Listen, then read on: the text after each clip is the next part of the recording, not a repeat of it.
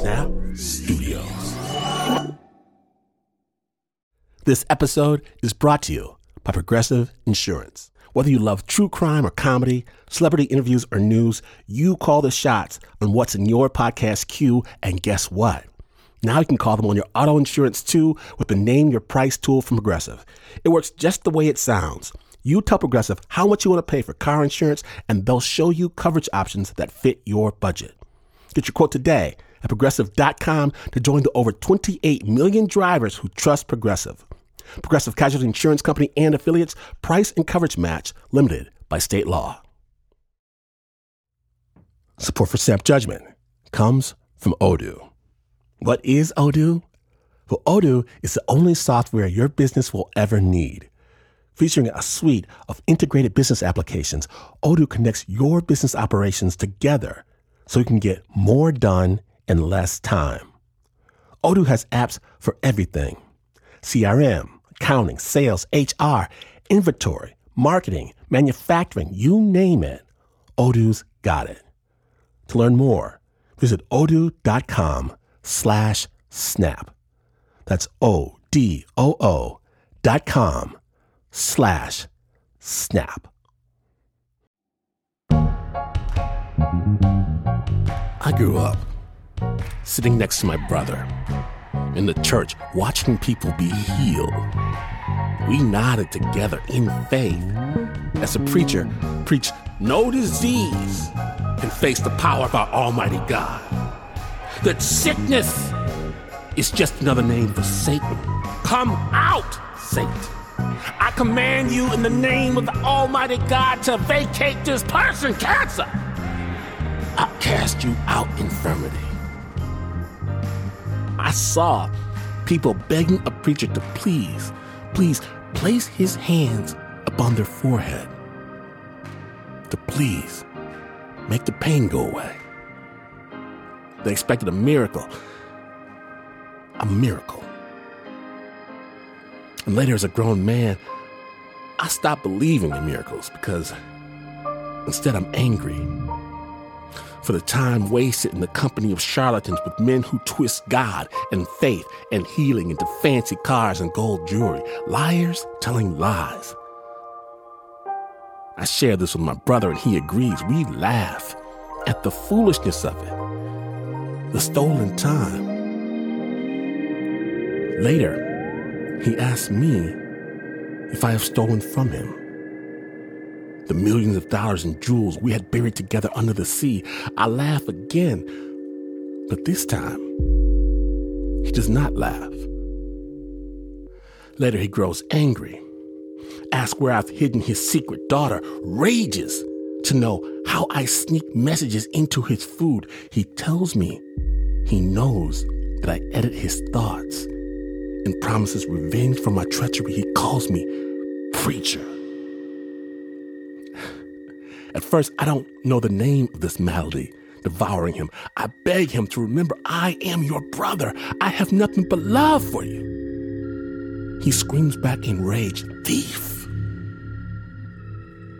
And no medicine, no doctors, no therapy can cut through this darkness, and it's almost by accident as he hurls abuse that I retreat into the practice I had abandoned in my youth. I reach out with both of my hands and command healing into him. I pour every ounce of power I possess, every resource, every bit of me I channel into him. Heal, brother. Heal. Then the note of surprise in his voice of question. hey, you didn't steal my millions, did you? Nah. And I don't have a hidden daughter. Uh-uh. And mind control, that ain't really even the thing, huh? No. oh, oh. I'm crazy as hell, huh? And we laugh. We laugh together this time and we talk. We talk like we could in the before, except I speak quickly, as fast as I can because I'm scared. I love you, brother. I love you, man. And several minutes later, just like I fear this window, this brief, glorious sliver of lucidity, it slams shut. I raise my hands to try again to infuse him with my newfound healing power. But this is a one time, single use magic. And as much as I mourn, as much as I weep for what it cannot do, I am forever grateful for what it did. Because amongst many gifts was an acceptance of the darkness, a certain knowledge that even as I seek understanding, the mystery will remain that this path this journey does not have a destination. I will never know where we're going. I can only recount where we've been. And where we've been. What a journey. You have asked and you've been patient. And today, your faith is rewarded. Just in time for All Hallowed Eve, we proudly present Spooked, the final reckoning a celebration of supernatural storytelling from Snap's evil twin program, Spooked. My name is from Washington. Understand, healing is the most powerful magic of all. Spooked Star.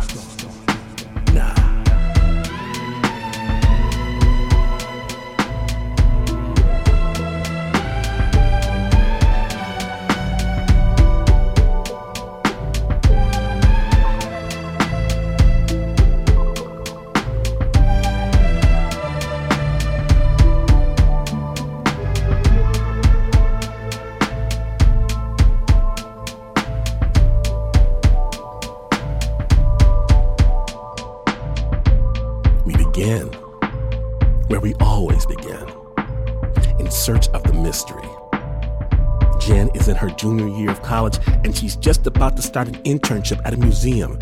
It's called the Hoyt Institute. Now, the Hoyt is not your typical museum.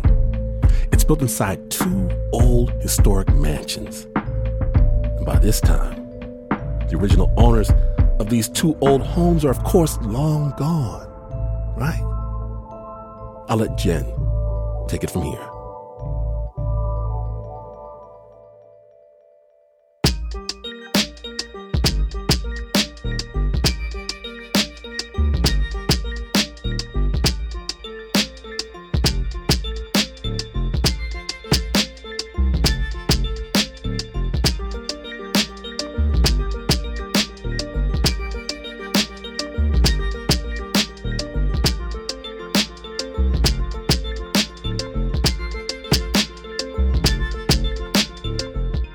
Very excited because they had given me a tour of the two homes as part of my interview. And I was just so excited to get to work there. I thought it was so cool that my office was going to be in the maid's quarters. So I, I just really thought it was going to be a fun, fun place to work. During her first week on the job, Jen started to learn about the history of the two old mansions. Originally, they'd been the homes of a pair of very wealthy siblings. But even though they lived next door to each other, they weren't exactly close.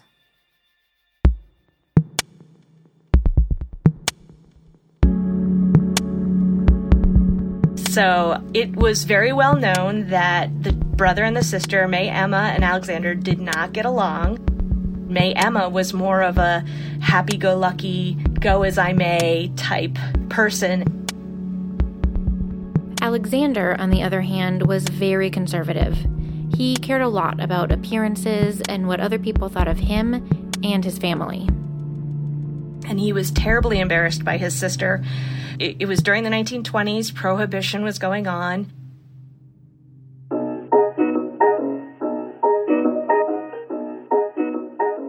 She completely ignored the bans on alcohol. She had what was considered wild, raging parties at the time. I picture something out of The Great Gatsby. She was not married and had uh, sleepovers with both men and women. So, definitely on the edge for that time period. And it is well known that there was a lot of tension between the brother and the sister. after May Emma passed away, uh, her brother had come in and sold all the furniture in the home, and it was very spiteful.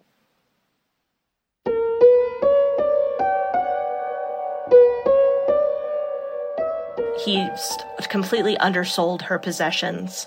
And then there was a secret compartment in the dining room that hid May Emma's fur collection, and she collected fur coats, and that was one of her prized possessions. He took all of her fur coats out of the secret compartment and put them in the dining room and lit them on fire.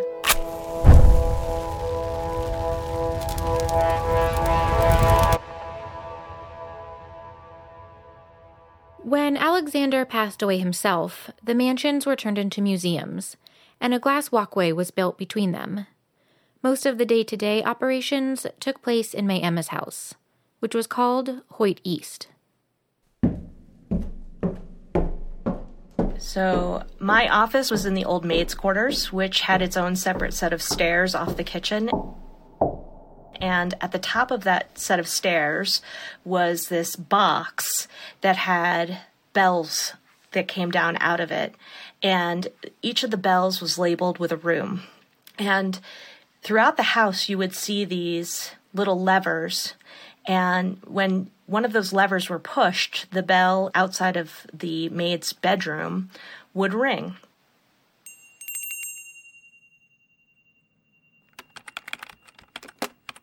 So, about my third or fourth day being in the office, I was sitting at my desk and I heard, and I turned around and I looked at it. It was the dining room bell that was going off.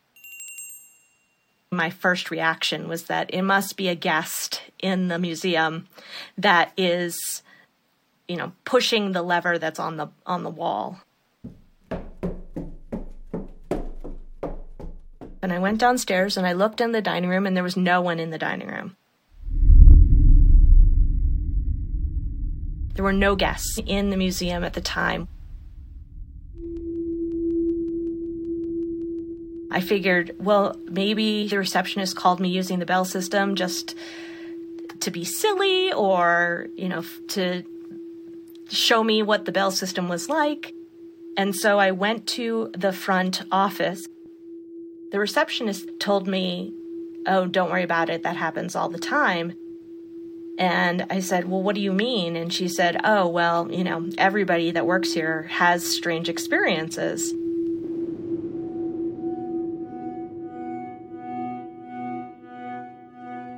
And again, I said, well, what, what do you mean?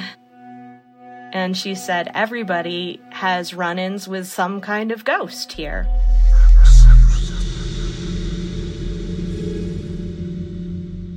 And so I took that information and just didn't know how to react and went back to my office and sat down thinking to myself, okay, I'm working in a haunted mansion. Shouldn't they have told me that during my interview?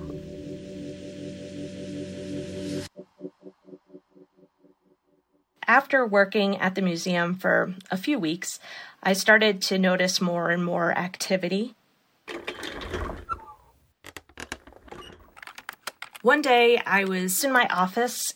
I was sitting at my desk and my back was to the door.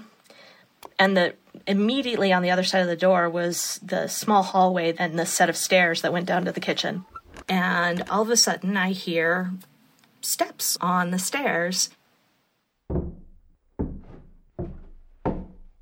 And I slowly turned around and there was nobody there.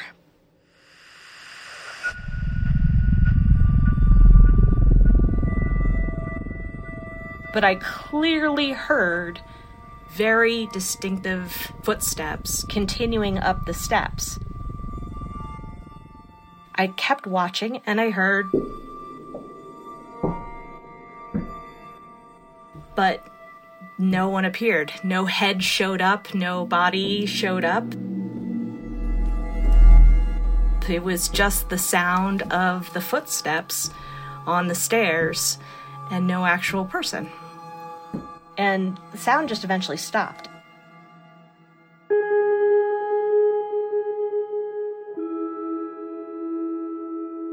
It was like someone came up to the top of the stairs and just, we were looking at each other, but there was nobody there. And I wasn't scared. I was a little more intrigued than anything else. Time, Jen came to realize that everyone who worked at the Hoyt Institute felt the same way. These little encounters were just part of the job.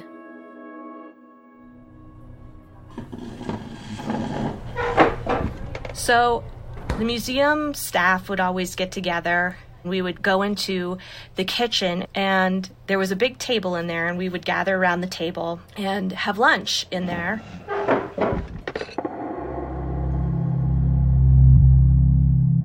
And that's when a lot of stories were swapped of, oh, did you hear the music in the ballroom today?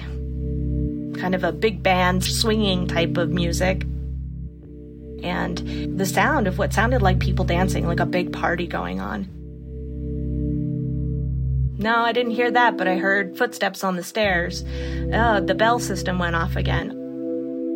To me, it makes sense that it was May Emma that was doing those things.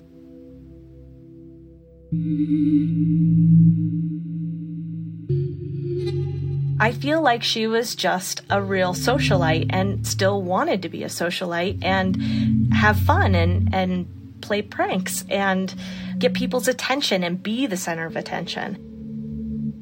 And that personality is shining through in the things that happened after she passed away. Now, on the other side, I did not spend much time in Hoyt West, which was Alexander's home.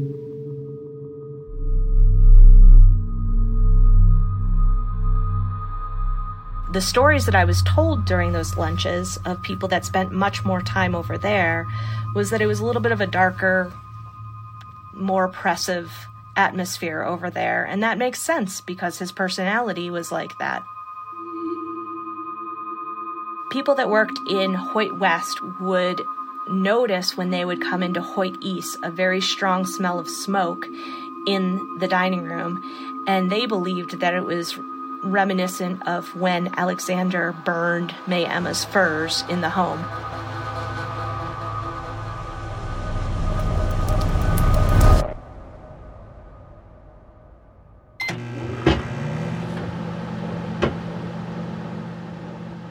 One time I was alone in the kitchen for lunch, and, you know, I'm sitting there watching the microwave like we do. I felt like somebody was watching me, like somebody was in the doorway of the kitchen. Just, it felt like somebody was there. And I turned around and there was no one there. And then when I moved over to the sink to get some water, that's when I felt a, this intense cold spot. And again, it just felt like somebody was watching me over my shoulder.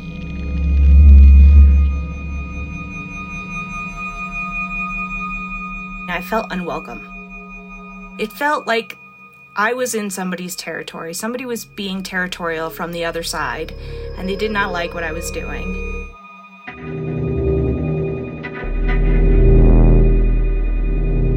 My heart started racing.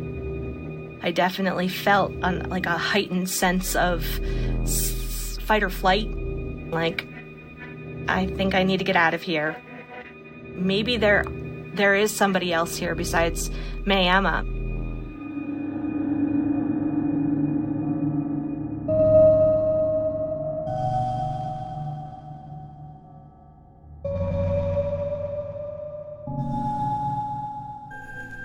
Ask yourself Will Jen encounter the infamous Alexander in Hoyt West? I'll bet something deep inside you already knows the answer. Stay tuned.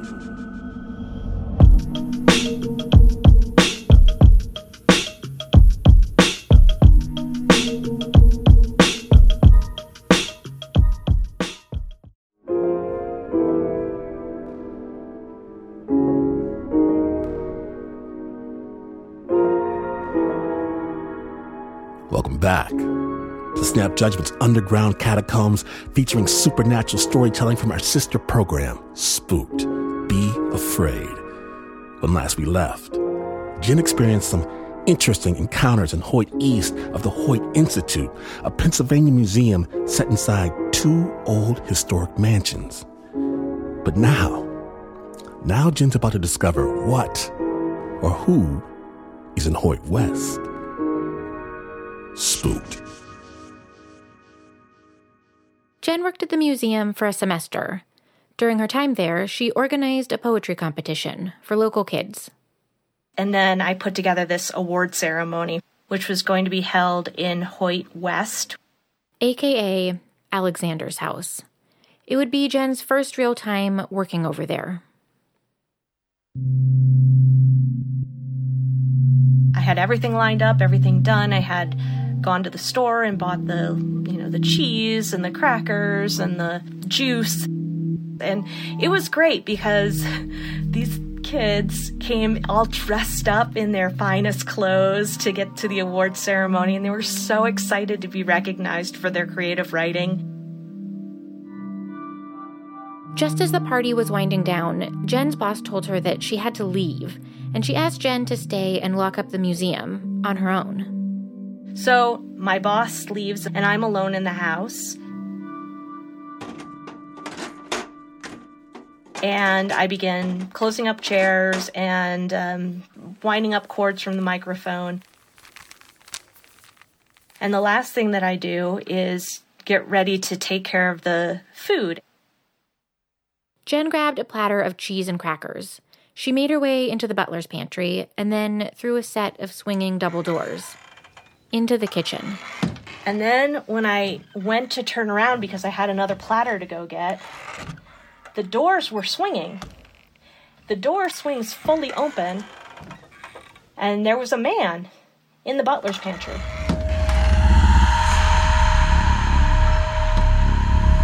He was wearing a gray jacket with a tie, and he had gray hair, and he was pretty tall. His face was filled with disdain. He definitely did not like me, and I could feel it and I could see it in his face.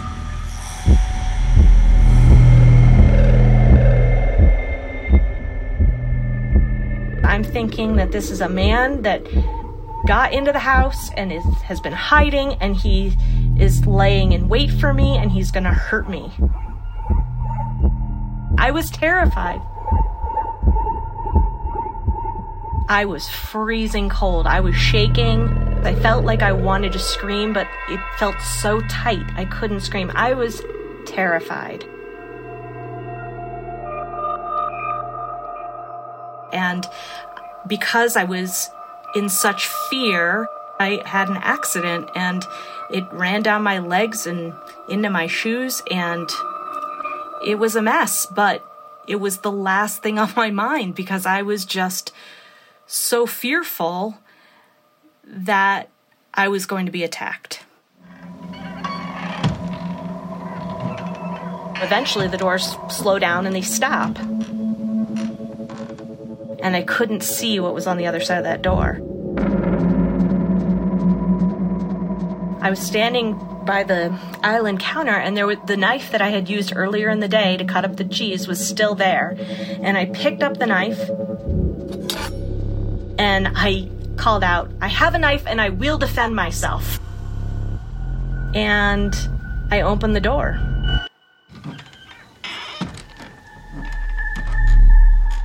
I pushed open that door, and there was nobody there.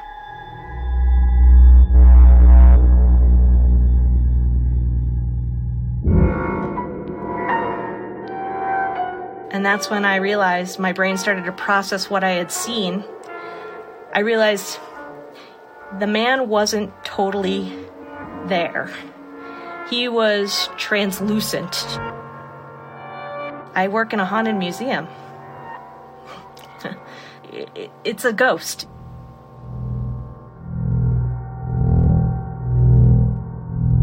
Adrenaline is pumping through my body, and I'm thinking, I gotta go, I gotta go, I gotta protect myself. But I didn't want to let my boss down, so I did what I was told, which was turning off lights as I was leaving the house. Even though I was terrified, I really wanted to make sure that I lived up to my obligations with this internship.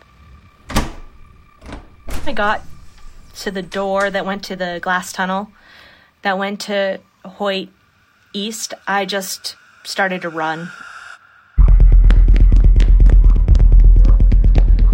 And as I was going through the glass tunnel, I smelt the very distinctive smell of smoke in the dining room.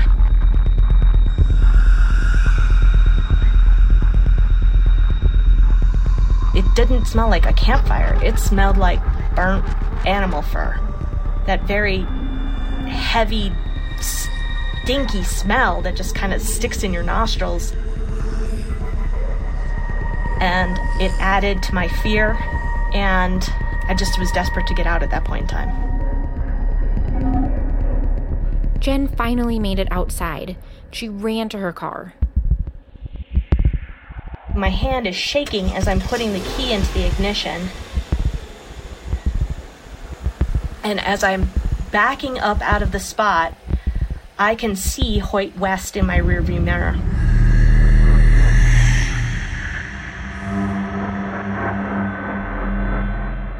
And there is a light on in the kitchen at Hoyt West. I know for a fact that I turned off that light. And I can see a shadow cross in front of the window. It's just, it's person going in front of the window. And I'm sure that that shadow that I saw was the man that I saw in the pantry.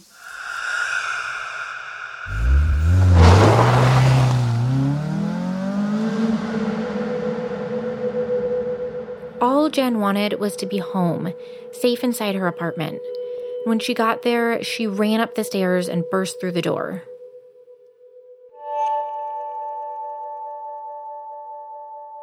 And my roommates came out of their bedrooms and being like what's wrong? Because that's not wasn't my usual way to enter. And the concern on their face because they said i was just so pale all the color had drained from my face. I had been wearing mascara and tears had made their way in black down my face. And it was very obvious that i had had an accident and wet myself Jen's roommates helped her calm down and urged her to clean up and take a shower. I had the number for my boss on our refrigerator door, and my one roommate said, I'll just call her and explain what happened. When Jen got out of the shower, her roommates told her that her boss wanted to talk to her. And so I called her back, and she she 100% reassured me that there was no way that somebody could be in that house. It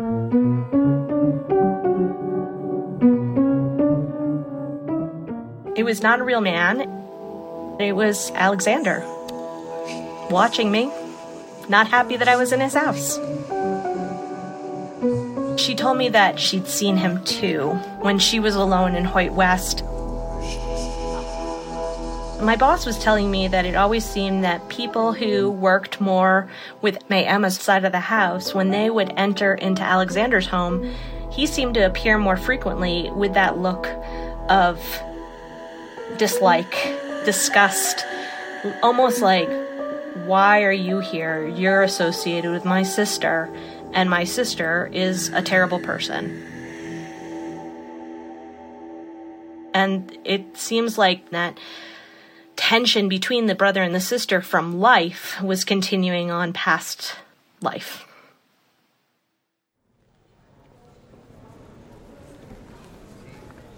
it might have been two days later, I went back to the museum to pick up my things and to have my final evaluation. My boss offered me a job. I thanked her profusely and told her how much I really had enjoyed working at the museum and I needed to think about the the position because it certainly was coming out of the blue. I had no inclination that that offer was going to come.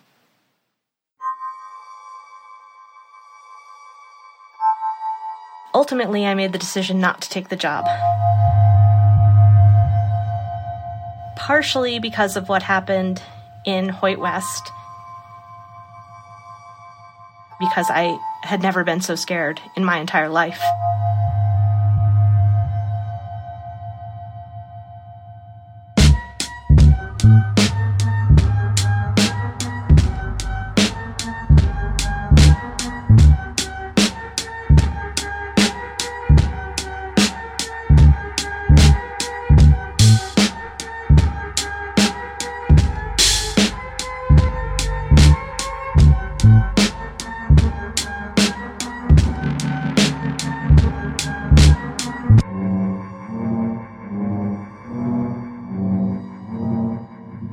Thanks to Jen for sharing her story with the spooked. Best believe Jen is a spooked listener, a spookster. You know we love hearing from our listeners, and if you have a story, drop us a line spooked at snapjudgment.org. The original score for that piece was by Leon Morimoto. It was produced by Zoe Ferrigno.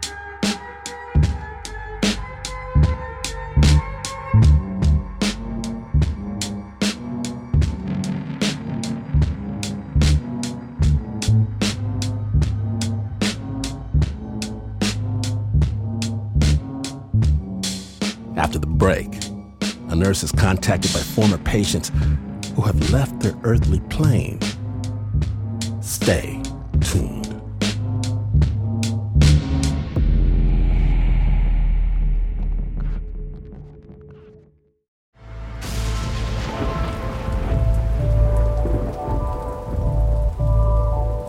Welcome back to Spooked, a special Snap Judgment presentation. My name is Glynn Washington, and this fall, like every fall, we love to bring you stories from our sister program, Spooked. And listeners know that some people, they have the gift of sight.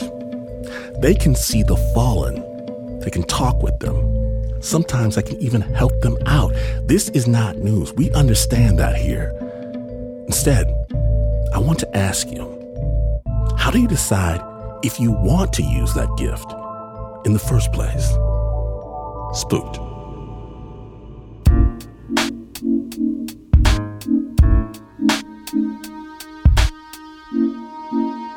My dad was diagnosed with pancreatic cancer. I was about eight years old. My sister was a nurse, and I would always see her taking care of him. And I wanted to take care of him, but I didn't know what to do. So oftentimes I would feel helpless because I, I wanted to know how to make him feel better. Unfortunately, he did end up passing away about a year later. But that kind of steered my course to become a nurse or just be in the medical field. I'm a new nurse and I get hired at this hospital through a job fair, and I'm just super ecstatic about it. It was definitely not my first uh, choice to be a night shift, but it was the only one available. I'm being oriented onto the floor. The nurse that's training me is just kind of showing me the ropes. This particular wing is um, somewhat V shaped. The hall is pretty well kept, floors are super shiny. We try to be as discreet as possible during the night. We're walking slowly room by room, kind of peeking our heads into the patient's room just to make sure that they're okay. As we continue to progress down the hall, I just notice there is a, a shift in energy. At first, it's subtle, but then as we approach towards the end of the hall, it gets heavier and heavier. I, I could feel it start from my feet and slowly rising up and, you know, crawl up my spine. I felt like little tingles. We finally approach the end of the hall. Our backs are turned towards room 323. I felt this sense of anxiety emanating from that room. It was dark, you know, the, the door was open. It doesn't make sense though, because it wasn't occupied. I tried to ignore it, but I just I just couldn't. The nurse that's training me, she's going over the the tasks on the computer, but I'm not even paying attention because my attention is toward that room. I wanted to ask her like, "Hey, is there anything going on in that room?" But you know, I didn't want to you know come off as crazy on my first day on the floor, so I just kind of you know waved it off at that point. I uh, finished my shift after my orientation. So I'm going home. This memory just popped into my head. I was around nine years old and I was outside in the backyard. This was early in the morning. You know, I'm taking care of my dog. And then I start feeling somewhat dizzy, not only in my head, but pretty much throughout my whole body. All of a sudden, I just feel that there is someone behind me. And then right next to my ear, I hear someone just breathe out like, I thought it was my brother just messing around with me. But then I look and then there's no one there. My whole body just lit up. My heart dropped and I just had to get out of there. I just ran back in. Growing up, my mom would tell me, don't be alarmed. It's just sometimes spirits just come passing through and they don't mean you any harm at all, or they just want to pass a certain message on. The very next day, I go back onto my shift and it's roughly around 3 a.m. Finish my tasks. So I'm just sitting on my computer on the workstation on wheels, charting away. I hear some sniffling. You know, it's kind of subtle at first. And then all of a sudden, I, I hear sobbing. So I'm thinking, where is this coming from? You know, like, do they need help? I'm looking around and then I look behind me and it's coming from room 323. I want to make sure that whoever's in there is, is fine and they need anything, I'll help them out. As I'm getting closer to that room, I'm feeling that same sense of dread again, but now it's just growing more intense. The room is completely dark. I knock on the door. Is anyone in here? And that's when the sobbing stops. So I step into the room. I start feeling this dizziness. It's not as bad at first, but with each step I take, the dizziness gets more intense and to the point where I actually have to lean against the wall a little bit. I'm looking around me. It's still dark, but I can see the room is perfectly clean, perfectly set up. The bed was made that room was obviously ready to take in a patient. So no one should have been there. But there's someone just standing in the corner. She has her hospital gown on, barefooted, long black hair. I could kind of see right through her. I couldn't really see her face though. I get this overwhelming sense of confusion but it's not coming from me. I think it's coming from her. I actually see her take a step back even further into the corner. Like, please don't disturb me. And I feel like she is actually frightened of me. I felt the only logical way to respond back was to just kind of project that I wasn't there to hurt her. But I just didn't know how to verbalize that. So I just I recited it in my head. Hey, look, I'm not here to hurt you. As I turn toward her uh, to face her, I blink and then she's just gone. She just completely disappears. And as soon as I, I see that, I feel every hair in my body just stand up. And I knew at that point I just had to get out because this is the first time I've actually really seen an entity. I've never seen someone so clearly. As soon as I get out, the dizziness is completely gone. It's like as if it wasn't even there. After that, I see one of the nursing assistants just walking down the hall. Curiosity overtakes dread for me. And I ask him, like, hey, is there anything going on in that room that I should know about? And he asked me, like, what just happened? I'm like, I just saw something in there. I felt something. And he's like, yeah, no, we we all have. He's like, just not even a big deal. Oh yeah, the room's haunted. That's why usually that's the room that's last occupied. We try to avoid putting anyone in there unless we really have to. I'm just kind of, how is this not a big deal to you?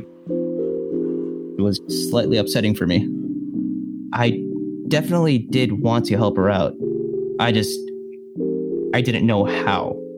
Like, how does one help out someone that's not alive anymore? Like, how do you ask, hey, can we get that room to be cleansed? Obviously, you can't sage the place because no smoking allowed. Roughly around three weeks later, I'm nearing my lunch break and it's around 2.30 a.m. Usually, I like to nap during that time because oftentimes I'm not even that hungry anyway. I really couldn't find a place until one of the other nurses told me, like, you can uh, take a nap in the family room. There's no one there. There's a big set of windows straight across from the exit. There's a TV in the corner, and then the wheelchairs are set up facing the windows. I walk into that room. I do a little check. There was no one there. I just want to take a 30 minute nap. So, walk on over to the couch, set up my alarm, and then as I lay down, I start feeling that sense of dizziness. I sit up again and I just have to like take a couple deep breaths. Like maybe I lay down too fast. I don't know what's going on. So as I'm sitting there, I look over to my left and then I notice there's an old person sitting on the wheelchair looking out the window. I see his, both his hands on the handrest and I just see the back of his head, you know, slightly balding, and he's just looking out. I feel this certain chill go down my spine. I knew from then on that it was an entity. Like my hairs were standing up. It's every bit of my body telling my logical mind that this person isn't supposed to be here right now. And I just get this sense of I really wish I was out there right now. I want to leave, but I can't. I miss my family, but I can't see them. I start tearing up a little bit. I wasn't even thinking about any sort of sadness. All I wanted was just to kind of lay down. All this sadness had to be coming from him.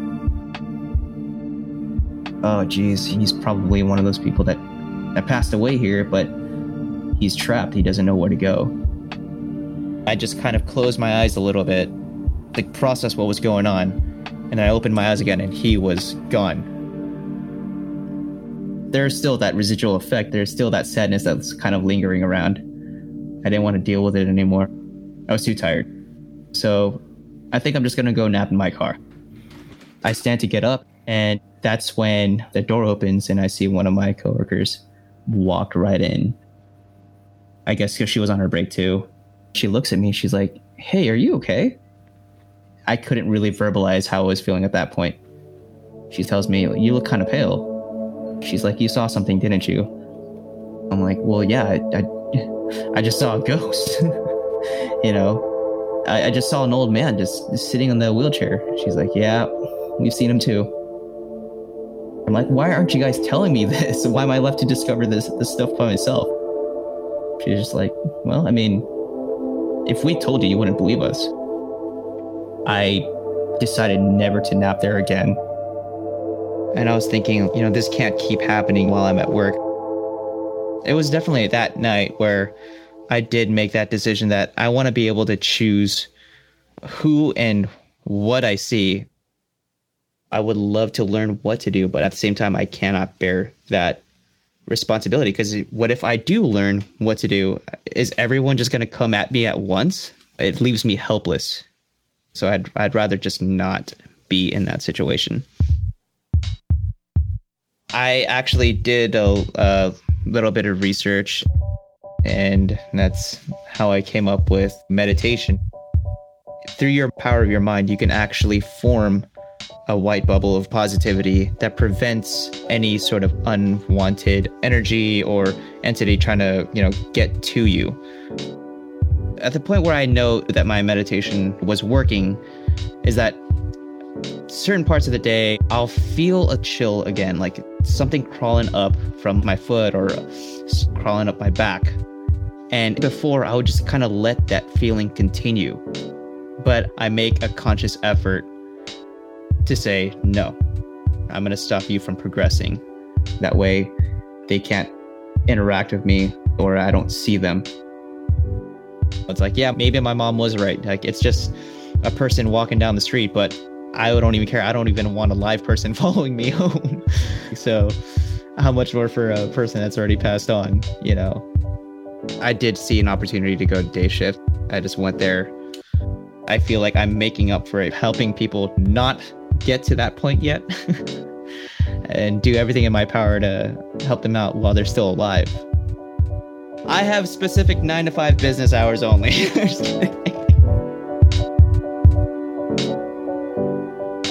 big, big love to Dennis for sharing his story with the Spooked. The original score for that story was by Dakim. It was produced by Chris Hambrick.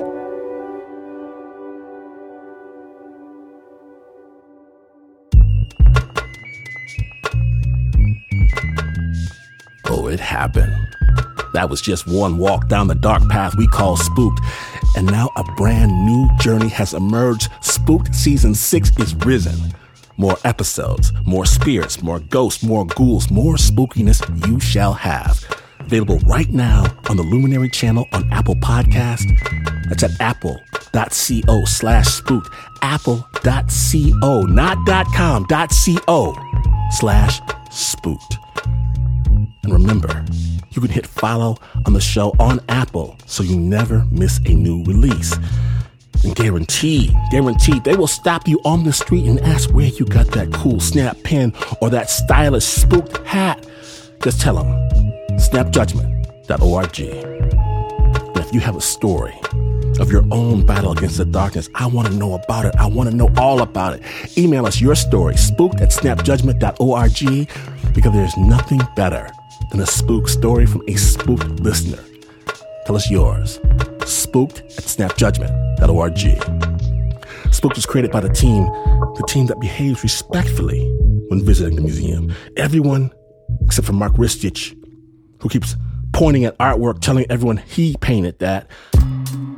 There's Anna Sussman, Eliza Smith, Chris Hambrick, Annie Nguyen, Lauren Newsom, Leon Morimoto, Renzo Gorrio, Teo Ducat, Marissa Dodge, Zoe Ferrigno, Tiffany DeLisa, Ann Ford, Doug Stewart. The Spook theme song is by Pat Mesiti-Miller. My name is Glynn Washington. And if you hear a knock on the door, but the door is inside your house, never open it. Back away slowly, slowly. This situation can only be confronted in the daylight hours. In the meantime, get yourself a hard chair, a strong drink, and a sharp stick. And remember, please remember to never, ever, ever, never, ever, never, never, never, ever turn out the lights.